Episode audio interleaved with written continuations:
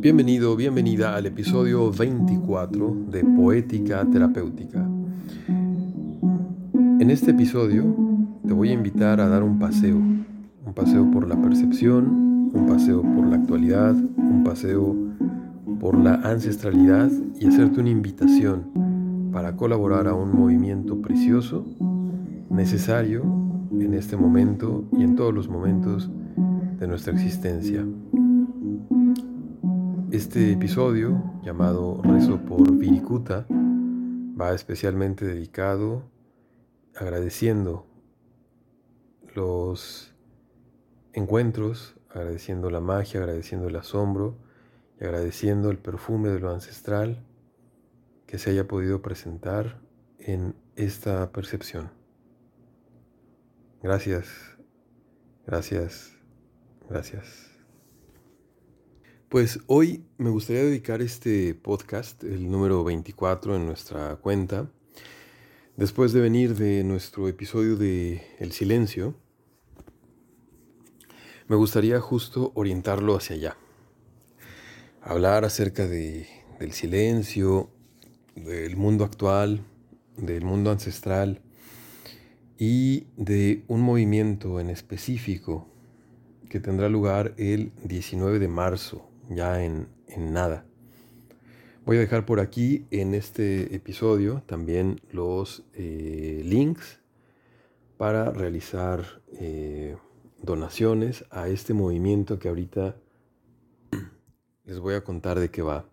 Son links que hacen eh, pues colectivos para poder hacer un movimiento precioso, un movimiento hermoso, un movimiento energético, un movimiento invisible, pero que tiene resonancia no nada más en nuestro mundo conocido, sino en todas las dimensiones de la realidad, desde muchos lugares. Hay muchos estudios, ya ves que nos encanta, ¿no? De pronto decir que la ciencia ha comprobado como si se necesitara, pero bueno, eso también calma nuestras mentes eh, modernas, occidentales, ¿no? donde eh, la meditación, los ejercicios, la visualización, los rezos, las oraciones, tienen efectos eh, muy notorios, efectos positivos en diferentes personas, en diferentes pueblos. Se han hecho bastantes experimentos donde, dedicándose tiempo a, rezar, tiempo a mirar de manera amorosa a las personas que estén pasando por alguna situación difícil, incluso pueblos, eh, ha habido una mejoría en diferentes aspectos que tienen que ver con el bienestar, con la armonía, ¿no? con el amor, con la salud, con todo esto. Bueno, eh, este movimiento del que te hablo es una peregrinación básicamente del pueblo huichol, los huirráricas, a Viricuta. Viricuta es un territorio que se encuentra en San Luis Potosí, en el desierto potosino. Para nosotros es el desierto de San Luis Potosí, para la cultura huichola es eh, Viricuta, un lugar sagrado. Eh, y Viricuta quiero, quiero enfocarlo hoy como un lugar, no en el mapa, no en el territorio, aunque también, sino como un territorio en la conciencia, no nada más del pueblo huichol, sino eh, mirar como eh, un lugar sagrado, un lugar de nacimiento, un lugar de origen, un lugar de vacío, de silencio. Hay diferentes lugares que han sido considerados sagrados. Y es que en realidad cuando uno pone atención, presencia, intención en un lugar, pues eh, ese lugar va también mutando de alguna manera. ¿no? se van condensando algunas formas de mirar, de ver, de sentir, pero hay lugares que por sí mismos eh, van generando esta mirada que se repite y al repetirla pues se van haciendo como ciertas líneas, digamos, energéticas. Mire, es un poco como cuando con un fin utilitario, y ese es otro de los asuntos que quisiera mencionar hoy, eh, se ve un territorio, un lugar y se va caminando hacia allá, por ejemplo, para ir a obtener agua, que es básica para, para el sustento. Entonces se va ideando, se va mirando una ruta y se camina por ahí, se camina dos veces, tres, cinco, diez, miles de veces, cientos de miles de veces y se va haciendo un camino, un surco que se repite, ¿no? Por, eh, a veces por muchas generaciones para llegar a ese lugar del agua, en este, en este ejemplo, ¿no? Entonces se va haciendo una rayita en el cerro, una rayita en el, en el monte, se va haciendo una línea física. Bueno, lo mismo sucede con los lugares que eh, dan, dan pie a percepciones, a intuiciones, a apertura, a maravilla, a maravillarnos, al asombro. Tal es, Viricuta, ¿no? tal es eh, un lugar como Viricuta, o más bien Viricuta es un lugar como estos. Muchos lugares ¿no? Eh, sagrados hemos tenido y seguimos teniendo en la humanidad desde templos, cerros, mares, ríos, eh, bosques, montañas, selvas, desiertos, y con esto estoy nombrando un montón de culturas eh, milenarias y culturas actuales también. Bien, pues eh, por sí mismo, por sí mismo el desierto invita a la apertura, a la contemplación. Si tú ya has estado en este desierto, ahí en eh, el desierto de San Luis Potosí y anexas, Habrás probablemente sido invitado y sido invitada al silencio y a la apertura, al asombro, ¿no? a la contemplación, a la maravilla de un espacio abierto así. Un espacio eh, desnudo, un espacio que remite poderosamente al silencio. Un silencio luminoso, ¿no es cierto? Porque el sol es ahí eh, sumamente notorio. Eh, sobre todo por ahí a mediodía, uf, es muy notorio cómo, pues cómo se esconden las sombras, o cómo no hay sombras más bien en el ojo abierto del mediodía y el silencio de ese lugar.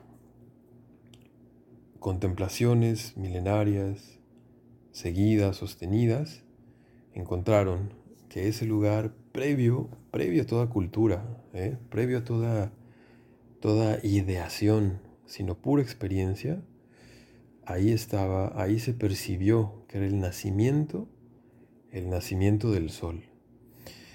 Y es el lugar más al oriente que tienen la, cultura huichola, los huirráricas, de eh, nacimiento, ¿no? Es el lugar más eh, oriental por donde miran cómo nace el sol, cómo nace la conciencia, cómo nace la atención, cómo nace, cómo hay una renovación del mundo. Entonces ya por, ya por eso este lugar es sagrado, es decir, es un lugar que es origen, que es nacimiento, que es sol, que es el venado también, el venado como este animal, energía, presencia, que habla de mucho poder, de mucha fuerza, tanto poder eh, que, que, se necesita ¿no? para empezar algo, para originar algo, para nacer de, la oscuridad, de las sombras, del invierno. El sol, el venado, el nacimiento, el caminar. Entonces ahí, en este lugar, en Viricuta, es el nacimiento también de nuestra percepción humana. Quiero decir, es un lugar que nos permite mirar, que nos permite observar y sentir y convertirnos en origen es un lugar abierto, un lugar desnudo, como decía hace un momento. Es como una invitación a, en la desnudez del corazón, en la apertura de la percepción, encontrar nuestra escucha. En la apertura de la percepción, encontrar también nuestro mirar. En la apertura de la percepción, encontrar nuestro hacer, nuestra voluntad, ahí originándose. Entonces un espacio cuidado por milenios porque tiene que ver con esto. Tiene que ver con eh, un reservorio de silencio, un reservorio de vacío, un reservorio de, eh, de, poder dejar el mundo conocido y de poder dejar eh, lo que creemos que somos para abrirnos al misterio que nos inunda y que no se puede expresar, que no se puede hablar. En ese lugar hay muchos misterios, el misterio del fuego, el misterio de la conciencia, de la apertura, de la amplitud, el misterio de cómo el amargo se convierte en dulce, el misterio de cómo atravesar las penurias para encontrarse apertura, milagro vivo, andar y en ese caminar encontrar las huellas de los ancestros, las huellas del mundo espiritual que nos rodea todo el tiempo como misterio, como lo invisible, encontrarlas ahí como pisadas en el desierto. También en una planta, en un cactus nosotros diríamos, pero reino vegetal, ahí enlazando los mundos.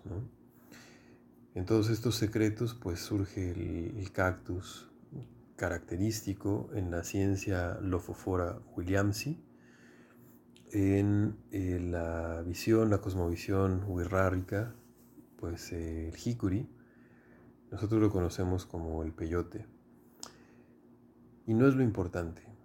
Y lo importante es cómo este es otro ejemplo más de cómo se repite esa invitación a abrirse al misterio, a la maravilla, al asombro, al soltarse, al atravesar lo amargo de lo conocido para limpiarse y poder tener la mirada otra vez limpia, tener otra vez el oído abierto, tener otra vez el corazón hecho un vacío y un espacio, desde donde poder renovar el mundo en el caminar, en el hacer, en el hablar como nosotros. Desde ahí, desde ahí, lo que yo pudiera compartir, desde ahí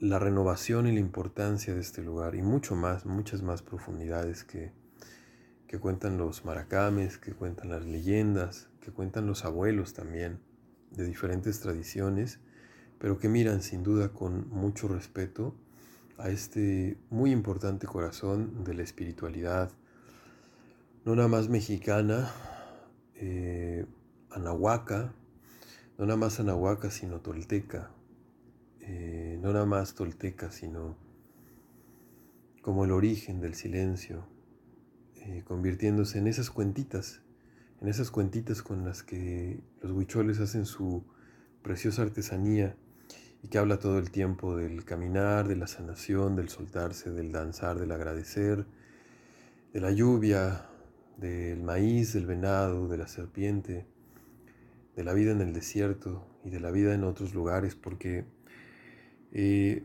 parte del peregrinaje y de este, de este territorio, que si uno lo ve en el mapa es como una especie de, de papalote, cuya punta más lejana sí está en, ahí en Viricuta, y de ahí se abre una luz, un haz de luz, digamos, se abre abarcando pues Zacatecas, Aguascalientes, y llega hasta, hasta el punto más abierto en Durango, eh, por allá por el Cerro Gordo de Durango, y del otro lado, del otro lado, eh, llega hacia eh, el lago de Chapala, y Chapala, este precioso lugar, ¿no? Precioso lugar en el lago de los alacranes.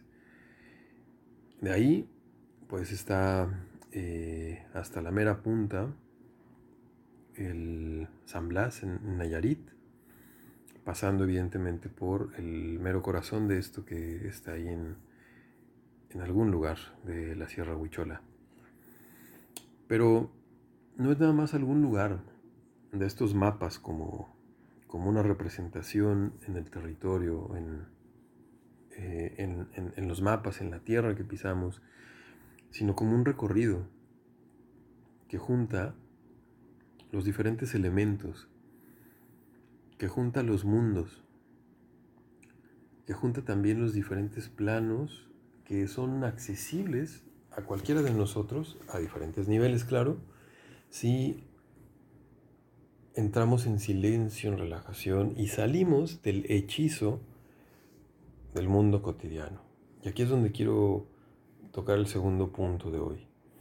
El hechizo del mundo cotidiano actualmente está mucho en producir, en, ganar, en competir, en aprovechar, en explotar. Y eso es un poco lo que se pretende hacer otra vez con, este territorio. Para cierta mirada eh, utilitaria, que, se aprovecha de, de pues, la materia, de, de, algo muerto, algo sin vida, algo que no se ve nada a simple vista, vista utilitaria, claro. Pensar que allá abajo hay eh, metales, entonces, claro, hay mineras que están muy atentas de, querer entrar ahí y hubo un amparo hace 10 años que logró detener la entrada de estas mineras canadienses y de otros lugares, ¿no? Para explotar ese territorio para lo que ya conocemos, lo que ya sabemos de memoria. Otra vez el llegar a un lugar, sacar los recursos, dejar el lugar seco, muerto, sin sus mantos acuíferos, perjudicando el ecosistema, contaminando agua, eh, contaminando aire y contaminándonos a nosotros, porque esta tendencia utilitaria, esta tendencia eh, sin respeto, esta tendencia que no mira como un ser vivo el lugar donde llegamos sin pedir permiso, sin con la, el pretexto, vamos a decir, o incluso las buenas intenciones de generar negocios y generar también ingresos y generar fuentes de empleo, pues pasan por alto la posibilidad de mirar más profundamente lo que tiene que aportarnos, no nada más esta cultura, sino esta forma de mirar, esta forma de, mirar, de hacer, de caminar, donde reconocemos que pues eh, ahí están nuestros ancestros minerales, nuestros ancestros vegetales, no nada más ahí, sino en todo el mundo, ¿no? Nuestros eh, ancestros animales, nuestros ancestros humanos y nuestros ancestros espíritu, juntos todo el tiempo ahí. Mm, Virikuta es una posibilidad de seguir recordando, de seguir viviendo, de seguir atizando el fuego que renace como visión en, lo humano. Vamos mucho más allá de, pensar que es el pueblo huichol, los huirráricas. Es la posibilidad de conservar un reservorio de conciencia, de atención, de percepción humana. Eh, por eso es tan importante, por eso es tan importante apoyar eh, que vayan los eh, los huicholes, que vayan los encargados, que vayan los, los los huirras, que vayan a este lugar a renovar, a renovar el fueguito, que en muchas visiones de muchos años se ha visto como necesario ahorita. Hay que, que reavivar el fueguito y nosotros podemos apoyarlo eh, donando, podemos apoyarlo también haciendo alguna actividad conectando con esta intención ese día, el 19 de marzo a cualquier hora, en cualquier latitud del mundo. Se necesitan recursos para llevar a 500, 500 eh, ceremoniantes en, este, en este bonito evento, en esta ceremonia multitudinaria, gigante, preciosa, para renovar el fuego y todo lo que hemos hablado en este episodio. Y bueno, pues eh, se está pidiendo, se está pidiendo por todos los rumbos la, aportación económica y también energética. Que puedas hacer algún, alguna dedicación, desde lanzar una plegaria, poner una florecita en el agua, prender un fueguito, sobre todo eso, prender un fuego. Imaginar que ese lugar está eh, abierto, está lleno de, amor, lleno de, luminosidad, de asombro. Eh, es bonito y, suma en niveles que, bueno, nuestra mente utilitaria a lo mejor no, no comprende y ni falta que hace. Y también, bueno, insisto, el, el, apoyo material. Entonces voy a dejar en este, en este episodio en las diferentes redes donde suelo poner este, este episodio de, poética terapéutica, voy a dejar las cuentas que no tienen nada que ver con poética terapéutica, sino que tienen que ver con los comités de organización para poder enviar los recursos. Entonces, eh, pues uno no tiene que mandar ningún comprobante a ningún lado. Uno tiene que, si quiere, claro, depositar y depositar con, toda la, con todo el corazón de apoyar este movimiento que, insisto, es, eh, va mucho más allá de un pueblo, mucho más allá de un país, mucho más allá de lo humano incluso. Y aquí ya eh, me callo.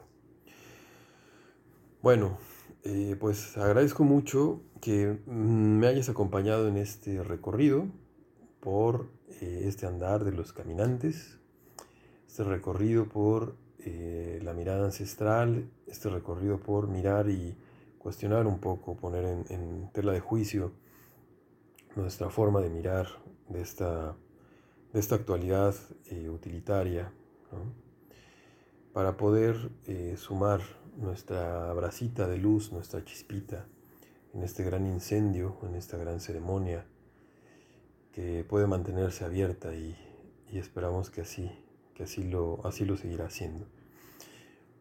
Entonces, bueno, muchas gracias, muchas gracias. Voy a dejar los enlaces, esperando que este otro fueguito también sea un altar que sume a ese gran altar del 19 de marzo.